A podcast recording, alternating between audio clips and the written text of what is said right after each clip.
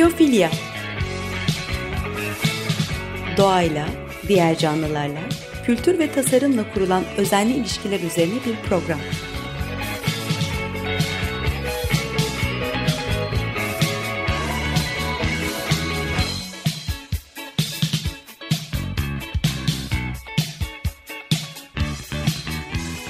Hazırlayan ve sunan Nurhan Healer.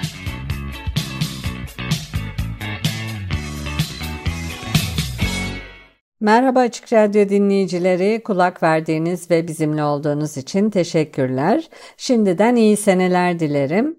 Olura iyi şeyler mısır patlağı gibi pıtırdamaya başlarlar belki. Bu programda zanaat, sanatkarlar, elementlerden altın ve dünyanın sonundan bahsedeceğiz.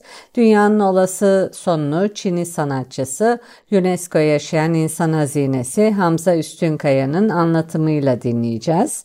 Dünyanın olası sonunu parmak sallayarak kızgın anlatmadı kendisi. Gül oynaya da anlatmadı. Akış halinde gayet doğal benzetmelerle anlattı. O yüzden paylaşmak istedim birazdan kendi sesiyle paylaşacağım. Zanaatkarlardan bahsedecek olursak makul miktarlarda üretim gerçekleştiriyorlar. Endüstriyel üretim genellikle yapmıyorlar.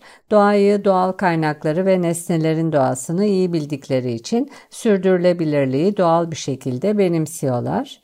Eğer zanaatkarlık devam etseydi biyokapasiteyi aşmamak daha olası olabilirdi. Zanaatkarlar genellikle küçük ölçekli ve yerel üretim yöntemlerini benimsiyorlar. Bu da doğal kaynakları daha sürdürülebilir bir şekilde kullanmalarına olanak tanıyor. Bu yaklaşım yerel çevreyi, ekosistemleri daha az etkiliyor ve kaynakların yeniden üretimine daha fazla fırsat tanıyor. Modern endüstriyel üretim ve tüketim modelleri büyük ölçekli ve küresel çapta olduğu için biyokapasiteyi aşma riski de artıyor. Biyokapasiteyi aşmak demek doğanın ürettiği hızdan daha hızlı ve daha fazla tüketmek demek. Böyle gidersek bu evren gibi 5 evrene daha ihtiyacımız olduğu hesapları yapılıyor. Büyük ölçekli endüstriyel üretim, hızlı tüketim ve atık üretimi gibi şeyler de eklenince doğal kaynakları daha hızlı tüketip ekosistemleri tehdit etmeye başlıyoruz. Bu nedenle sürdürülebilirlik hedefleri doğrultusunda zanaatkarlık prensiplerini öne çıkarmak, doğal kaynakların daha etkin ve sürdürülebilir bir şekilde kullanılmasına katkıda bulunabilir. Sanatkarlık e, sanayi toplumuyla birlikte silinmekte olan bir hayat tarzını çağrıştırıyor. Böyle bir şeyi akla getiriyor.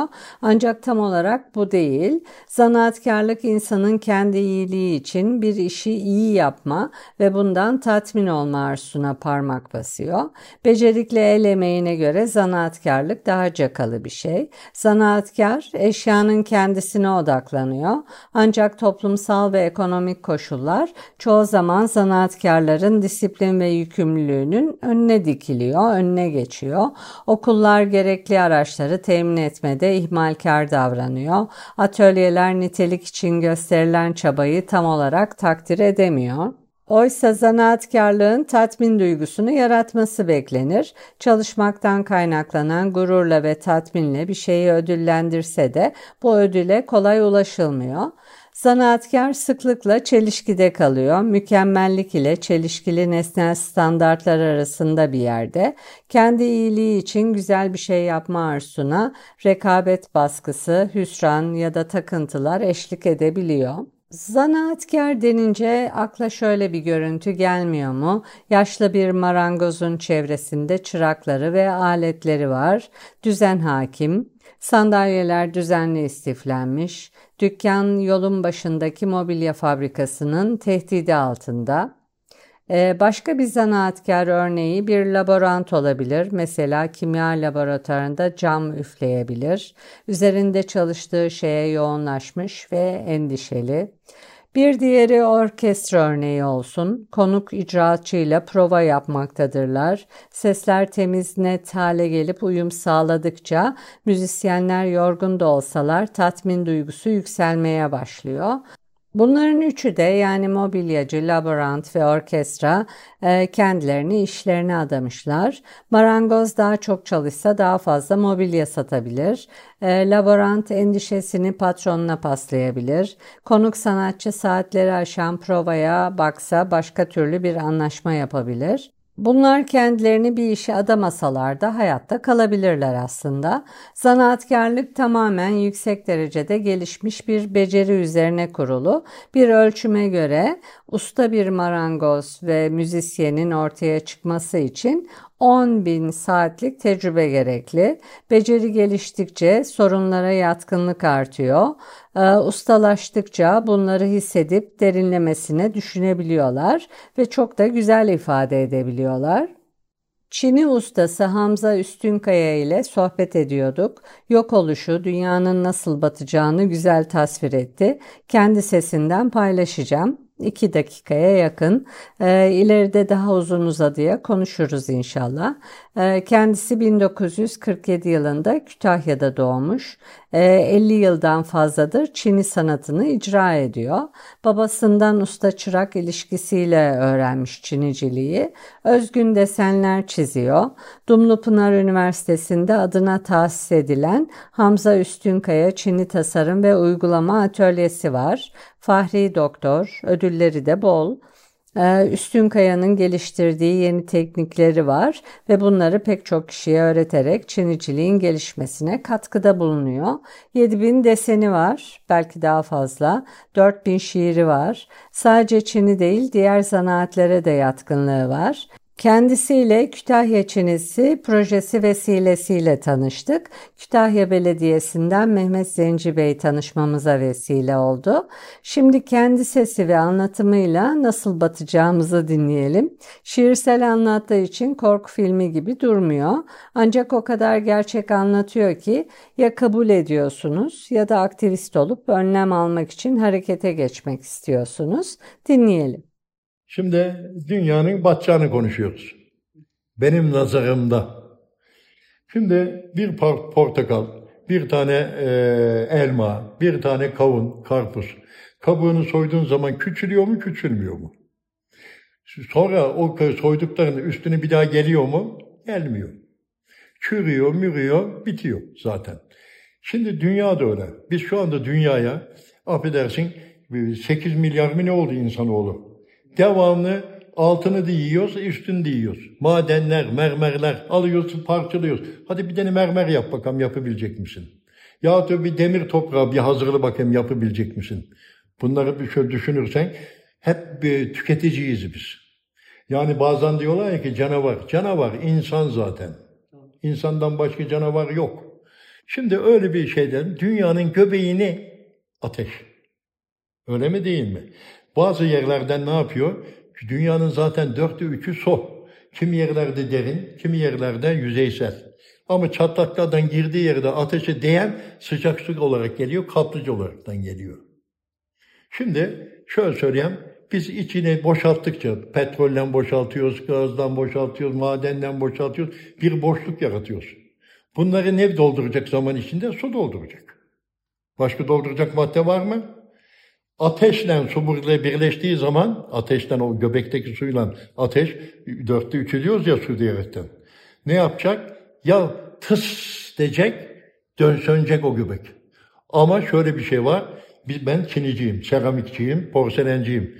O kızgın, bin dereceden çıkan porselene buz gibi suyun içine go, bom der. Ya öyle patlayacak, ya benim dediğim gibi tıs taş olacak.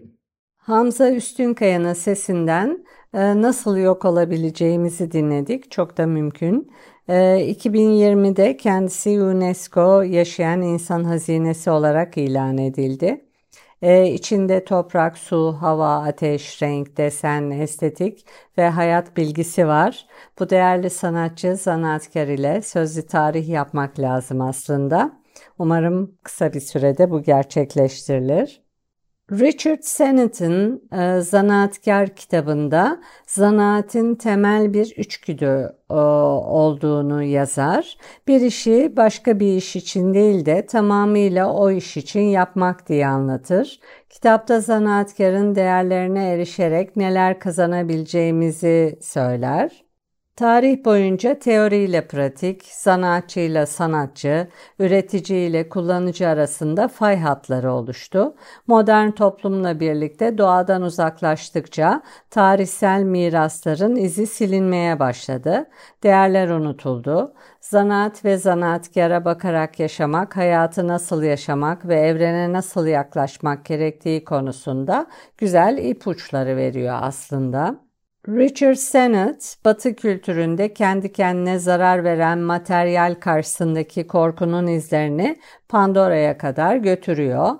Pandora icat tanrıçası, Prometheus'u cezalandırmak için Zeus tarafından dünyaya gönderilmiş. Pandora en acı armağandı. Pandora içinde yeni meraklar bulunduran kutusunu açtığında insanlara acı ve kötülük saçıyordu. Ee, bunun da Pandora'nın yaratılışından kaynaklandığına inanılıyordu. İnsan eliyle yapılan şeyler sürekli kendine zarar vermeyi göze alıyor.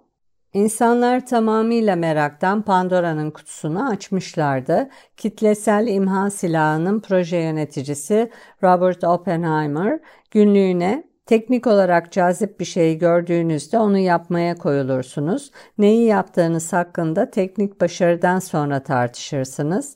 Atom bombası hakkında olan biten de böyleydi diye yazmış. Bombayı yapmış olmak yapan ekipte suçluluk duygusu yaratmış. Oppenheimer, Hint tanrısı Krishna'nın şu sözlerine sığınıyor. Ben artık ölüm oldum, dünyaların yok edicisi. Kendimize ne kadar zarar verdiğimiz büyük rakamlarla dile getiriliyor. En az 70 milyon insan 20. yüzyılın ilk 50 yılında savaşlarda ve toplama kamplarında yok oldu. Bu rakamlar bilimsel körlüğü ve bürokratik gücü temsil ediyor. Günümüzde ise 1 milyon rakamı sadece bir yılda tüketilen fosil yakıt miktarının tabiatın üretebilmesi için gerekli yıl sayısını ifade ediyor.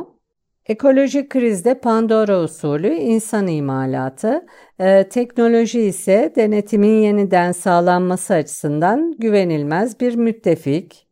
Teknoloji risk olmaktan çok düşman olarak da görülebilir. Örneğin Heidegger gaz odalarındaki ceset imalatını makinalaşmış tarımla kıyaslar. Her ikisi de teknolojik tutkunun denetimsiz bırakılmışlığının sonucunda ekolojik bir felakete yol açtı.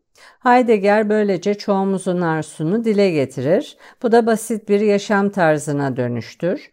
Ee, kara ormanda bir kulübeden söz eder. Dünyada kapladığı yeri basit ihtiyaçlarla sınırlar. Evet şimdi bir müzik arası verip sonra devam edelim. Ee, Kubat'tan dinleyelim. Bağ gel, bostana gel. Tekrar merhaba Açık Radyo dinleyicileri. Biyofilya programındayız. Ben Nurhan Keeler. Müzik arası vermiştik. Kubat'tan Bağ Gel Bostan'a Gel'i dinledik. Richard Sennett'in zanaatkar yaklaşımından bahsediyordum. Tarih boyunca teoriyle pratik, sanatçıyla sanatçı, üreticiyle kullanıcı arasında fay hatları oluştu. Modernlikle birlikte doğadan uzaklaştık. Tarihsel mirasların izi silinmeye başladı. Değerler unutuldu. Zanaat ve zanaatkara bakarak yaşamak, hayatı nasıl yaşamak ve evrene nasıl yaklaşmak gerektiği konusunda güzel ipuçları veriyor aslında. İlk yarıda ayrıca Hamza Üstünkaya'yı dinledik. Evrenin olası sonunu anlattı. Hamza Üstünkaya 50 yıldan fazladır Çin'i sanatını icra ediyor. Babasından öğrenmiş usta çırak ilişkisiyle. Özgün desenleri var. Ee, Dumlupınar Üniversitesi'nde adına tahsis edilen Hamza Üstünkaya Çini Tasarım ve Uygulama Atölyesi var. Ee, kendi teknikleri var ve bunları pek çok kişiye öğreterek Çiniciliğin gelişmesine katkıda bulunuyor. 2020'de UNESCO yaşayan insan hazinesi olarak ilan edildi. Şimdi başka bir ustayı dinleyelim. Ara Topuzoğulları Kendisiyle bakır hamam tası tasarladık. Ee, zanaatkar olarak kendisini dinlemek ayrı bir keyif. Bakırı nasıl işlediğini anlatırken nesneyle, işlediği şeyle nasıl ilişki kurduğunu, doğasını anlatıyor. Kendi sesinden dinleyelim. Merhaba ustacığım. Merhaba, merhaba. Hoş geldiniz. Ara Usta ile birlikteyiz. Merhaba. Hep Ara Usta diyoruz. Soyad nedir ustacığım? Soyad Topuzoğulları. Ee, biz bu projede iyi ki buluştuk. Evet. Ee, İki bir buluştuk. hamam tası tasarladık. Daha doğrusu siz yaptınız. Ee, Beraber ben- yaptık diyelim. Ha. Tabii. Yapıcı biziz. Evet. e, fikri veren sizsiniz. Ee, Ara Usta'nın kendisine özgü bir yöntemi var. Burada su var, ateş var, e, bakır var. Öyle değil mi? Evet. E, bunlar birleşti. Su akar yolunu bulur, gibi, Bulur bakır da gibi. yolunu buldu sanki. Evet biz de erittik. Eritirken bakır kendi yolunu buldu. Kendi istediği gibi davrandık. Sadece alevi verdik. O istediği gibi gitti. Zaten isteseniz de hiçbir şey yapamazsınız bunu. Alev o alevi verdiğiniz zaman kendiliğinden akarak gidiyor. Ha, bazen hırçınlaşır. Alevi kuvvetli verirsen o da hırçınlaşır. Diğer örnek öyle. Bu daha yumuşak. Biz bunu kadın olarak daha yumuşak ve daha esnek olarak gördük. Ama diğeri daha hırçın sağ solu. Böyle bir uygulama. Ee, elinize sağlık çok güzel oldu. Ara Topuzoğulları'nı bakırı nasıl işlediğini anlatırken dinledik. Kendisi daha çok gümüşle çalışıyor ama tabii bakırla da veya diğer e, materyallerle de çalışabiliyor. Nesnelerin doğasını anlıyor. Özel bir bilgi birikimine sahip. Bu zanaatkarlar malzemelerin özüne iniyorlar. Onların doğasını anlıyorlar. Bir de su, toprak, hava ve ateş gibi temel elementleri kullanma konusunda ustalar. Zanaatkarlar bu elementlerle etkileşimde bulunarak malzemeleri şekillendirip özgün eserler ortaya çıkarıyorlar. Onların sanatı Doğanın kendisiyle bir diyalog kurma yeteneğine dayanıyor. Suyun akışını anlamak, toprağın dokusunu bilmek ve ateşin dönüştürücü gücünü kullanmak zanaatkarların yaratıcı süreçlerini zenginleştiriyor. Zanaatkarlar sadece malzemelerle değil, aynı zamanda doğanın kendisiyle de işbirliği yaparak anlam dolu eserler ortaya çıkartıyorlar. Zanaatkarların sürdürülebilirliğe katkısı önemli. Genellikle doğal ve çevre dostu malzemeler kullanma eğilimindeler. Bu sürdürülebilir kaynak kullanımını destekliyor ve çevresel etkileri azaltıyor. Genellikle yerel ve geleneksel üretim yöntemlerini benimsiyorlar. Bu yerel ekonomiyi destekleyip kültürel mirası sürdürülebilir bir şekilde koruyor. Zanaatkarlar çoğunlukla el işi üretim yapıyorlar. Bu da seri üretime göre daha az enerji ve atık tüketimine yol açıyor. Ee, ayrıca kişisel üretim ürünlerin kalitesini artırabiliyor. Kaliteli ve dayanıklı ürünler üretme eğilimindeler. Bu da kullanıcıların ürünleri daha fazla korumalarına ve bakımlarına teşvik ediyor. Yerel topluluklara ekonomik katkıda bulunuyorlar. Bu yerel ekonominin güçlenmesine ve topluluk bağlarının sürdürülebilir bir şekilde güçlenmesine yardımcı olabilir. Zanaatkarlar geleneksel el sanatlarının devamını sağlamak için genellikle eğitim ve öğretim faaliyetlerine katılıyorlar.